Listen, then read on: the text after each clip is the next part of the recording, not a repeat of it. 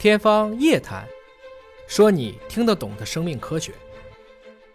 大家好，我是爷爷啊。您有没有遇到过这样的一个状况？就脑子里突然就开始不断的循环播放某个音乐的片段，而且越想忘，声音就越清晰。特别是需要专注的时候，这种挥之不去的声音更让人抓狂。您别觉得您不正常啊，我们很多人都有这个状况。科学家管这样的现象叫做单曲循环综合征。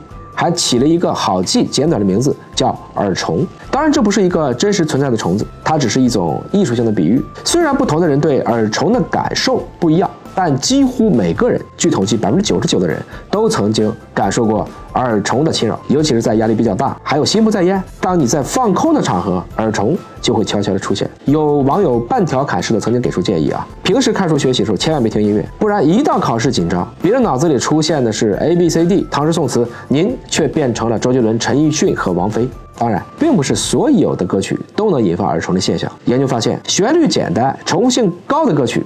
它更容易上头，比如说我们说的口水歌，什么小苹果呀、甩葱歌呀、极乐净土啊，所谓的洗脑神曲都有这样的特质。耳虫截取的乐片段呢，根据统计不会太长，一般就是十五到三十秒之间。如果您不巧被耳虫折磨，该怎么解决呢？一般人会直接找个备胎，听一个别的音乐来转移注意力；还有少部分人以毒攻毒，把对应的音乐找出来听完它；还有一部分人就选择躺平了，直面神曲，静静感受。科学家认为呢，可能最后一种还更有效，下次遇到了不妨试一试。耳虫。归根结底还是我们脑科学的一部分，跟大脑的活动密切相关。不管您是不是在刻意的学习，大脑都始终在默默的帮你去记忆，甚至是忘记看过、听过、感受过这样的一些事情，来帮你做分类筛选。早晨妈妈会唠叨，匆匆一瞥的某一个美女，电视里播放的广告，他们也许都悄悄的刻在了记忆里。这个叫做不随意记忆。还有一种解释认为呢，耳虫就是不随意记忆的一个 bug，大脑也不是故意的。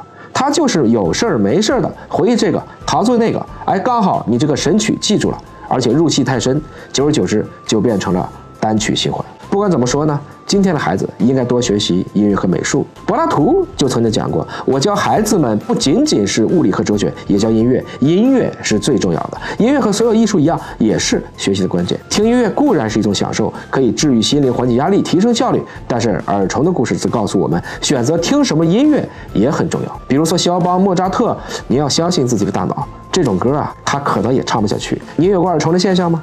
您心中排名第一的洗脑神曲是哪一首？尹哥也想听听，欢迎在评论区留言分享。